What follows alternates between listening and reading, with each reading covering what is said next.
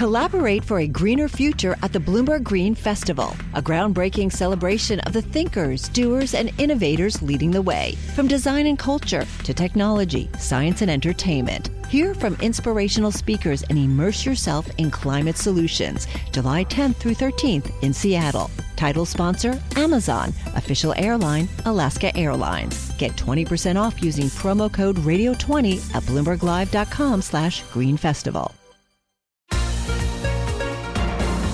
Welcome to the Bloomberg P&L podcast. I'm Paul Sweeney along with my co-host Lisa Abramowicz. Each day we bring you the most noteworthy and useful interviews for you and your money, whether you're at the grocery store or the trading floor. Find the Bloomberg P&L podcast on Apple Podcasts or wherever you listen to podcasts, as well as at bloomberg.com. Very cool deal today in the betting space. DraftKings is going public in a three-way deal with gaming technology provider SBTech and an acquisition fund founded by former Hollywood executive Jeff Sagansky that values a new firm at about $3.3 billion. We're very fortunate today to have Jason Robins. He is the CEO of DraftKings. He's in our Bloomberg Interactive Broker studio. Jason, thanks so much for joining us. I know it's a busy day. Describe this deal. You're not doing an IPO, you're not being acquired. Tell us kind of how this really works.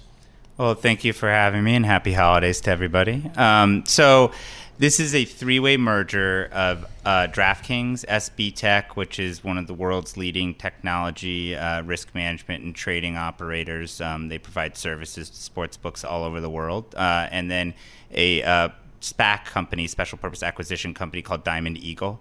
Uh, the way it works is Diamond Eagle has raised previously uh, $400 million in cash and um, the way they did that is they went around to various shareholders and they told them the types of businesses they would be interested in doing a deal with. And number one on their list was a sports betting business. So, um, you know, really uh, the shareholders hopefully are, are excited about this. And um, once the deal closes, the company will be renamed DraftKings. It'll be publicly traded, and uh, the cash that's there, as well as the pipe that we raised, uh, which is uh, a little over three hundred million dollars. So, a pipe is a private investment yeah, so the pipe is exactly it's a uh, it's a private investment that goes it rolls into the public stock. Um, we had great groups participate, um, like Cap Research, yep, uh, Wellington, awesome. Franklin Templeton. Um, so that'll all roll into the uh, eventual close of the stock, uh, excuse me, close of the deal, at which point DraftKings will become a publicly traded stock. Okay, so tell me about the sports betting business today. It's rapidly changing. We're getting states like New Jersey. So I'm seeing all these folks from New York driving through the Lincoln Tunnel placing their bets, I guess, and then driving back. Tell us about what's going on in the sports betting business right now. Uh, well, right now there's tremendous momentum uh, around legalization and regulation in the states. Uh, so, just in the last year, several new states uh, have passed legislation. Several new states have launched products. DraftKings ourselves uh, launched our online sports book um, last year in New Jersey, but just in the last few months, we've launched West Virginia, uh, Indiana, Pennsylvania. Um, New Hampshire will be hopefully coming soon. So uh, a lot of great momentum behind states, you know, quickly uh, adopting this now that the Supreme Court, uh, you know, about a year and a half ago lifted the federal ban. So why isn't there a, but there, there isn't a federal legalization of sports betting, right? And why isn't there one? There's actually a very interesting legal history. I'm not a lawyer, but uh, I find it fascinating. So there's this law called PASPA, Professional Amateur Sports Protection Act, and it never said sports betting is illegal. That's why you could always go to Vegas and yep. other parts of Nevada and bet on sports. It just said no new states can legalize. No okay. new states can add sports betting to uh, to make it legal. So um, you know that stood in place for about 25 or so years. And, um, you know, New Jersey tried to legalize sports betting. That law was used to, to stop them. Uh, they took it all the way up and eventually won in the Supreme Court with, you know, again, I'm not a lawyer, but my understanding was that, you know, the, the ruling was that the federal government could choose to make anything legal or illegal that they want to, but they couldn't tell the states what to, to make their own laws. So, um, it was kind of a unique law. I don't think there's anything else out there like it. So, uh, not that I you know, uh, from the Supreme Court's perspective, um, I, I, don't think they were very interested in sports betting. Right. I think it was much more of a states versus federal rights question. Tell us about the business now as more and more states legalize sports betting. Like when New, like when New Jersey did it, how big of a business has it become? It seems like it would be big. I hear stories that's revitalized, you know, some of the casinos down in Atlantic City and so on, just driving traffic like on a Sunday morning to watch football. Absolutely. I mean, I think it's been, you know, by all accounts, a huge success in New Jersey. Uh, and, you know, other states I think are seeing promising early results as well. Uh, everything is kind of up. It's not just sports betting. Um, as you mentioned, the whole industry, uh, the brick and mortar casinos are up, the lottery is up, uh, everything is up. So I think it's brought a lot of great attention to the state, and uh, hopefully we'll see more states follow. Talk to us about the competitive landscape, because um, I know DraftKings, you had a competitor, FanDuel, I think that was recently acquired. T- talk to us about the competitive landscape. Who do you guys compete against?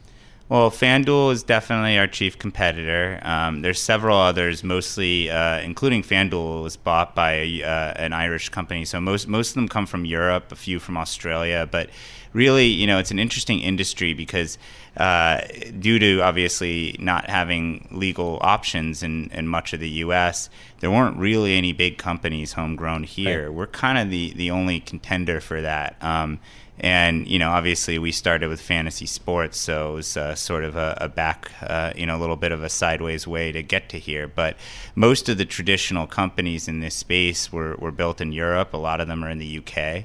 Um, so, you know, I think a lot of our competition, at least in the near term, will be from Europe. And then, you know, certainly the brick and mortar casinos are, are going to compete. But um, I think they view it a lot more as a driver of traffic for them, at least the retail side. Uh, and then there's a handful that are very focused online as well. Are you surprised that the professional sports leagues like the NFL have kind of dropped their long-standing, you know, just really trying to keep betting away and gambling away?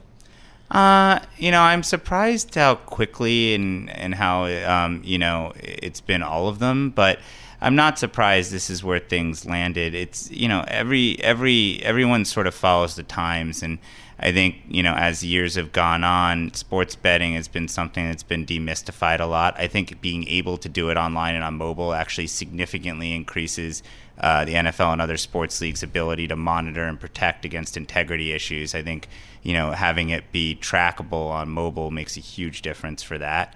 Uh, and you know, I think they understand that this is what the fan of the future wants, and it's going to be an important engagement tool for them. And uh, you know, at the end, they're about engaging their fans and that's what makes them great. Yep, it's interesting. To, you know, I know as you noticed as well, but um, you know, the Mickey Mouse company that also owns ESPN now, every time they give you a, a, a schedule, it's always the line, the over under, and that's something that I just didn't think we'd see. Uh, you know, certainly from some of the uh, the big mainstream uh, sports uh, like ESPN, but everybody's embracing it. It's a, it's really interesting. Jason Robins, uh, CEO of DraftKings, thanks so much for stopping by. I know you had a busy day today. Congratulations on your tra- transaction. Very interesting to see the growth of the sports betting uh, in this country. And again, there's stories are legion of you know the folks in uh, the neighboring states to uh, New Jersey driving in, placing their bets, uh, and then heading out. Uh, very interesting. So we'll have to see how this plays out.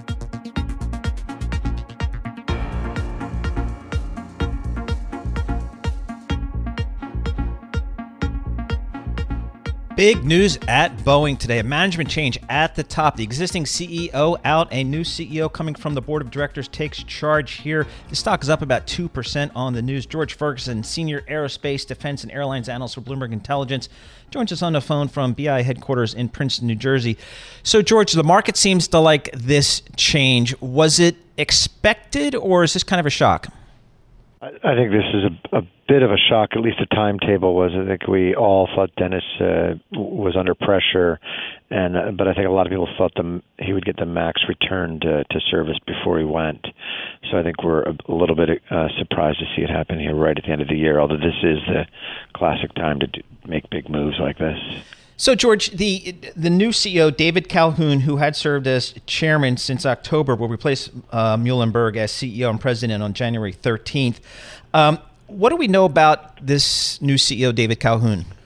Well, I think interestingly, uh, he has been very much uh, on the sidelines and quiet until a, a few, you know, like a month ago, month and a half ago, when he came forward and started giving interviews. So you could kind of see him at that point warming up in the wings. He comes out of GE, comes out of Caterpillar.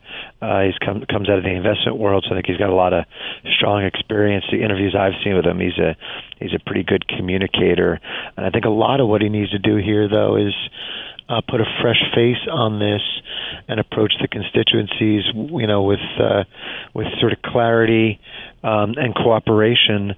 So I think uh, you know even just getting a, a new face here uh, helps as well. But he looks very well, you know, very well prepared for this.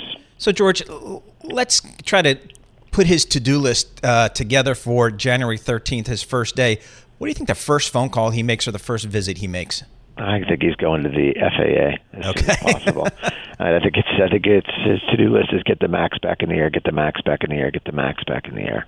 So, I mean, give us a sense of where we are in the process. Um, you know, my understanding is there is a software fix that has been delivered, I think, to some extent, maybe tested to some extent. So, where are we in the process, and what, what do you think is kind of holding things up? I think the I think the ball is um, in the FAA's court. But I mean, that's probably not the right way to say it, given Boeing wants to be involved all along the process. But I think the Max software is fixed. Uh, we hear reports from the field of pilots uh, testing it in simulators, and they seem they say it behaves as they would expect. So I think where we are now is we have to the, the FAA has to approve the changes to that Max software, to that MCAS software, anti-stall software, as well as approve whatever training regime needs to be put in place f- for this new for this change to the software. And i think that's what we heard from the FAA administrator a couple of weeks ago where he said hey it's going to take us to at least mid february um, to finish up our review of the airplane. And i think this is about engaging the FAA making sure they have everything they need to get that review done as you know as succinctly as possible let's assume, um, which I know is not a good, a safe assumption always, but let's assume they do get FAA approval sometime in the, in the first quarter. Uh, my sense is planes are scattered all over the country. They're in storage all over the country. I've seen them parked in employee parking lots. What's the time frame? Do you think from approval to really getting this thing in commercial, uh, you know, ro- rotation with the airlines? Yeah, so definitely the scarier thing or the more challenging thing is that the longer the max is delayed and the longer airplanes sit, the harder it is to get them back into the into the fleets and flying. The longer it takes, and so you know we already saw United push everything out to June. Right, the challenge of the airlines too is they have to put a schedule out and then start to sell tickets for the schedule. They don't want to significantly count in an airplane before they know it's going to be ready to fly. So the the way we really see it right now is it looks like um, there'll be at least some flow starting to move to U.S. airlines by uh, by the very beginning of summer flying season, right? It needs to flow to the airline, and the airline needs to get the pilots trained and into the cockpit too, so that it, it doesn't the airplane doesn't go back into service on day one. We think there's going to be some flow back to the U.S. airlines by summer, but we don't think it's going to be all the airplanes that they originally thought they were going to get delivered. So we think that if you're a, a flyer this summer, you may end up paying more than you'd. you'd uh, well, we always pay more than we hope for, but more than you would have had the, the max been back into fleets. And it looks to us like it's starting to slip for getting much of anything back to the European carriers that count on the MAX by summer flying season. So Europe may have even better fare uh, fares than we expected for this summer, which would which would be a positive for airlines in both the U.S. and in Europe. Yeah, when you say better, you're doing it from the perspective of the airlines, not the consumer. Let's be clear about sorry, that. sorry. All right, George Ferguson, thanks very much. We appreciate your comments here. George is a senior aerospace, defense, and airlines analyst from Bloomberg Intelligence joining us on the phone. Uh, he always has great color on the aerospace companies and the airlines. That whole supply chain George covers and gives us a good sense here. And Boeing here, uh, probably a change that you know a lot of investors are just judging by the up pop in the stock here, saying had to be made. You had to get a new face of the company here, particularly uh, as you uh, are dealing with the FAA, which, as George Ferguson suggested, is kind of the critical linchpin uh, to getting the max up in the air. You've got to get the FAA on board. You've got to work closely with the FAA, and perhaps this new CEO can get that done.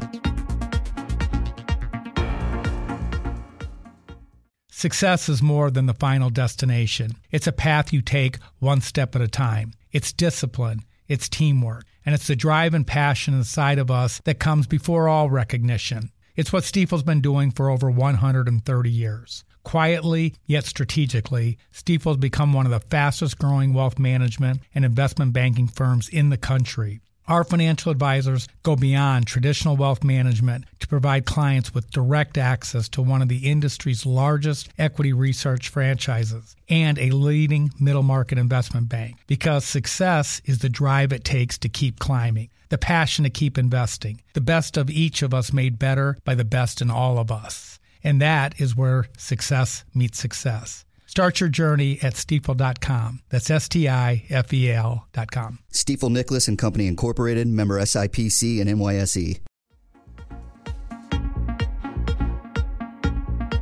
Well, as we've been talking about this morning, 2019 has been a heck of a year for financial markets. Returns really stellar, particularly when you consider the, the depths we were back almost a year ago today, Christmas Eve last year, when the market was down about 20%.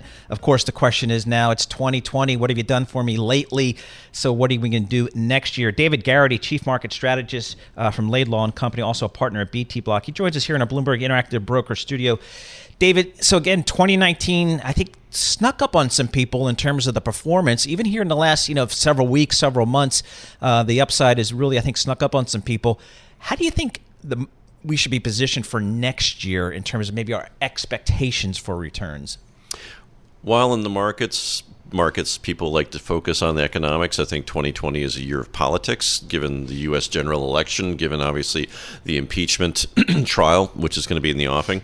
Uh, and our expectation is that you know the politics and the uncertainties associated with that, coupled with the fact of a you know perhaps six tenths of a percentage point hit to U.S. GDP growth from the shutdown on the 737 MAX probably give us a first half of the year, which is probably flat to possibly down. And we think that more of the returns for the year are going to be concentrated in the back half of the year, most likely in the form of a relief rally around the U.S. presidential election in November. So, in this respect, coming out of 2019, our advice to investors is to certainly be very, very selective. Uh, we do think that we're still in an environment here where the long end of the Treasury curve is going to come in, probably from about the 1.92% level on the 10 year, maybe to about one and a quarter, one and a half. Wow.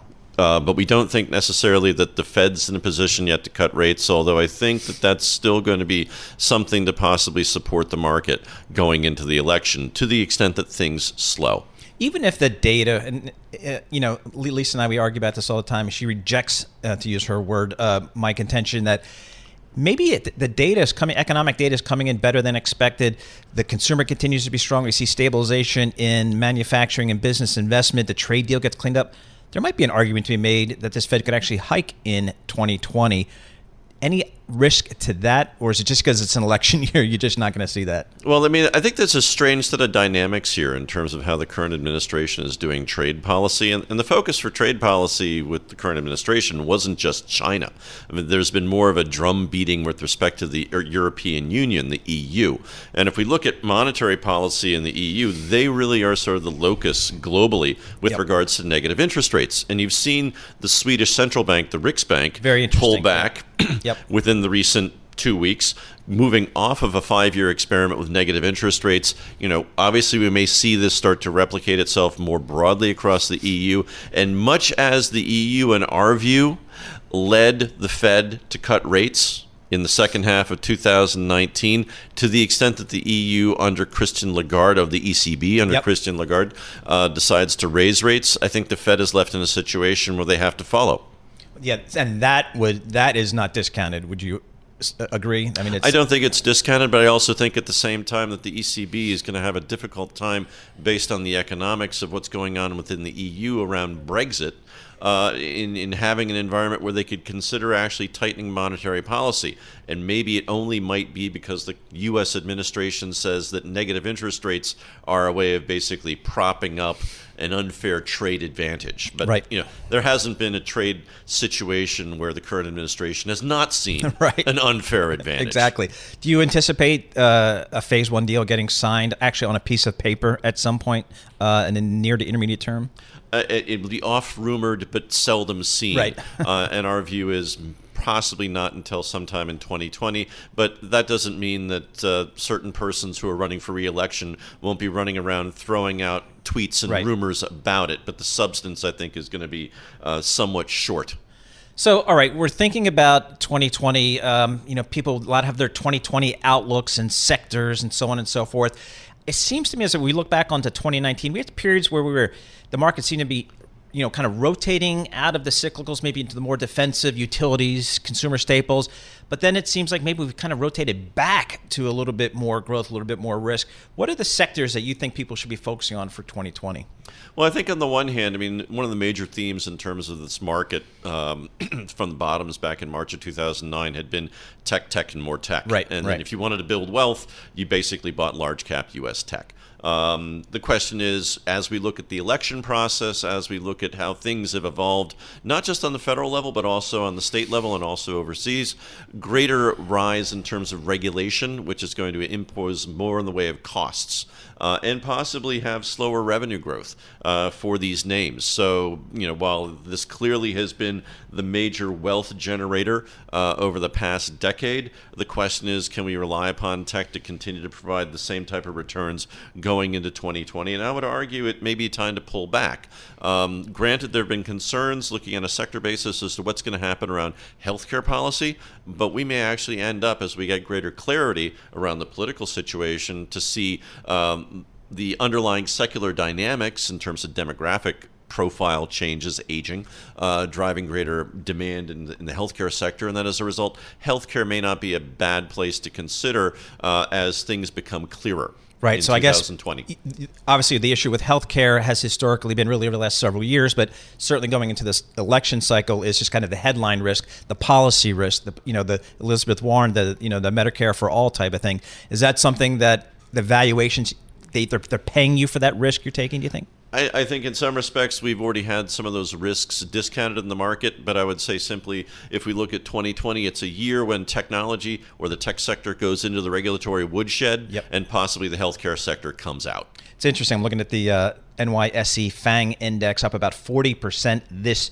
year alone, up about 47% on a trailing 12 month basis. And uh, you're right. I think the big issue for a lot of investors is the story's great. The tech story writ large is great, but that regulatory risk hasn't really been with the U.S. tech stocks ever, arguably, but maybe it's starting to raise its head. So 2020, we're going to see more federal regulation of some of the tech sector that is the big, I think, issue for tech investors. And I think the pressure is is that, as Bloomberg has highlighted in some of its stories, is that federal authorities are moving because they don't necessarily they want to get ahead of what's going on at a state level, particularly in California. Right. They don't want state regulation to suddenly open up a situation where you have a balkanized eh, regulatory environment. They want to assert federal authority. Real quick, energy well, I mean, in terms talk of about a high risk, high return the, the potentially. Favorite, the favorite exogenous shock scenario for any recession has always been a spike in oil prices. And given the dynamics unfolding in the East, uh, we've already had trouble in the Strait of Hormuz yep. earlier this year with Iran and uh, the Persian Gulf states and Saudi Arabia.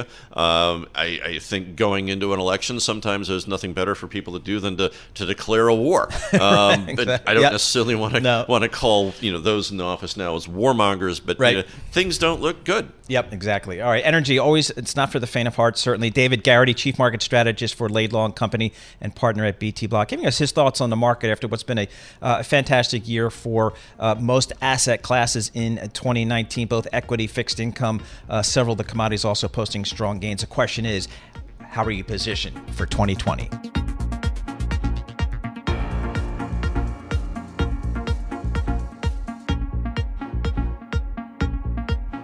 Another edition of the Star Wars series is out. Star Wars: The Rise of Skywalker dropped, uh, I guess, uh, last week. Took in 175 million dollars in its opening weekend. That's a big number, but it's lower than what they had done previously. So the question is, what's going on with the Star Wars saga and for the Walt Disney Company? To do that, we went out and found a couple of local fanboys that we all know. Eric Balchunas, senior ETF analyst for Bloomberg Intelligence. He joins us here in our Bloomberg Interactive Broker studio.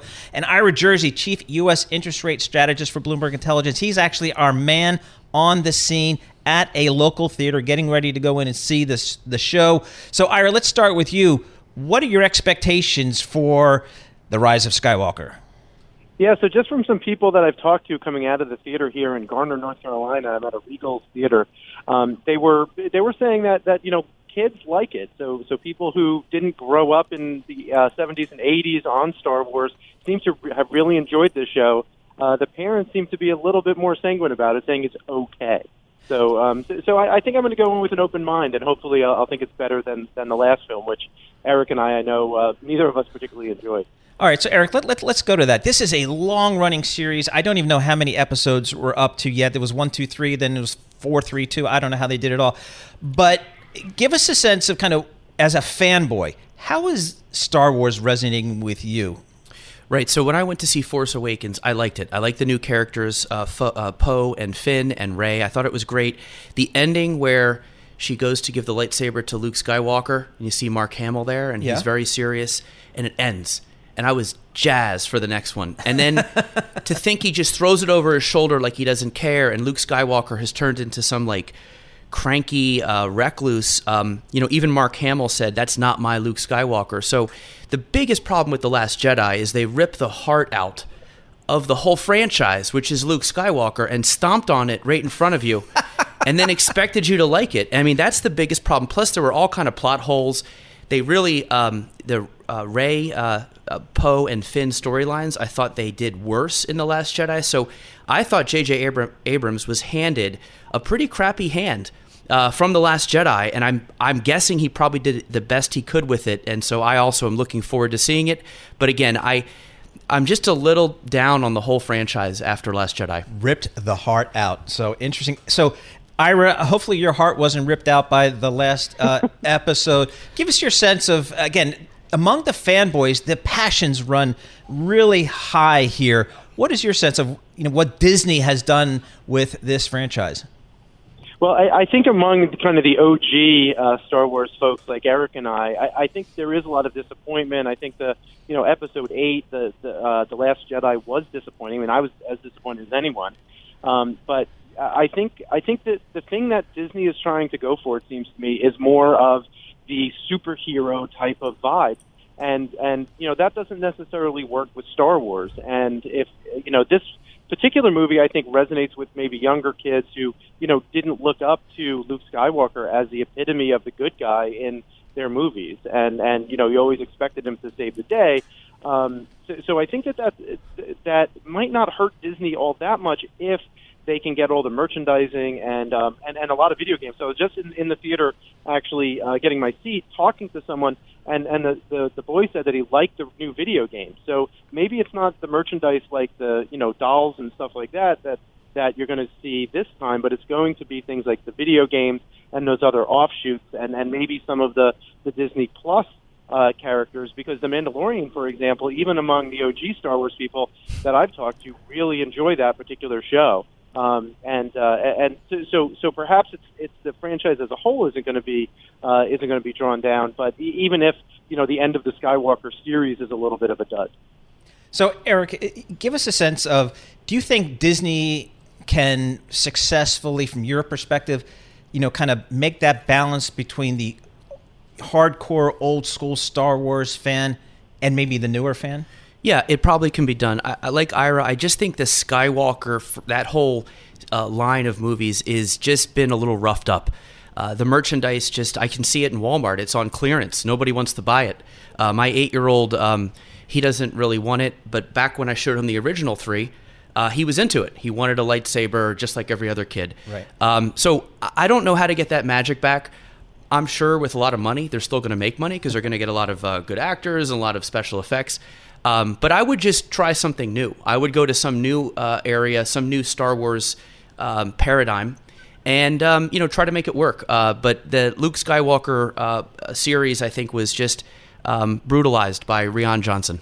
Brutalized Yeah, by I, Rian. I, wow. I, I agree with that, and I think you know one of the other big issues that I think that movie had um, was was obviously story and plot, like Eric said, but it also came off of one of the best movies in the franchise, in my opinion, in Rogue One. Rogue One was a super solid movie. It had no loose ends. It you know introduced the, the character of Darth Vader in a brand new way that you really always wanted to see, and then you had the and then you had Episode Eight, The Last Jedi, and it just you know, compared to Rogue One, it just didn't compare. And I think that that was also a big disappointment because everyone went in, like I went in with these massive expectations, given how great Rogue One was. And then, you know, you see this, this really, you know, bomb of a movie in, in a lot of our opinion.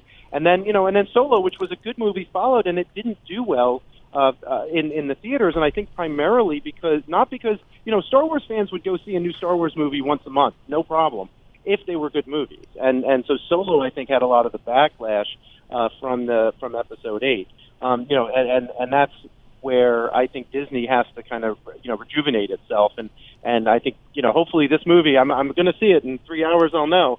Uh, you know, is this movie kind of worth it, and, and the ending that the Star Wars franchise deserves. All right. Well, maybe we'll chat with you when you're done seeing it, Eric. Just one more point, which is after the Last Jedi, a lot of fans reacted, and Yep. Disney kind of came out and said, "You guys are just not woke enough. You don't understand where we're going with this." And I didn't like that. They insulted the fans for not liking it. But Right. like Ira said, Rogue One has a female lead. We all loved it. That was a great movie. It just has to be a good movie, and you have to care about the characters, and and the storylines have to make sense. That's all. It's not rocket Right. science. All right, all right. We had the fanboys. Uh, Ira Jersey, enjoy the show. Uh, hope you have a good time. We'll, we'll look forward to hearing your review afterwards. Ira's the chief U.S. interest rate strategist for Bloomberg Intelligence. Eric Balchunas, senior ETF analyst and Star Wars fanboy, uh, joining us here in our Bloomberg Interactive Broker Studio. A couple of numbers here for you: um, 175 million dollars in box office. That's ahead of Disney's 160 million dollar projection, but it's below what uh, the consensus was for about 183 uh, million. And I guess for a lot of people looking at the series and looking at the franchise from Disney's perspective, it was one of the lower openings of the recent. So the question is, is there a little bit of Star Wars fatigue sitting in? Uh, we'll have to see. Thanks for listening to the Bloomberg P&L podcast. You can subscribe and listen to interviews at Apple Podcasts or whatever podcast platform you prefer. I'm Paul Sweeney. I'm on Twitter at PT Sweeney. I'm Lisa Abramowicz. I'm on Twitter at Lisa Abramowicz1. Before the podcast, you can always catch us worldwide on Bloomberg Radio.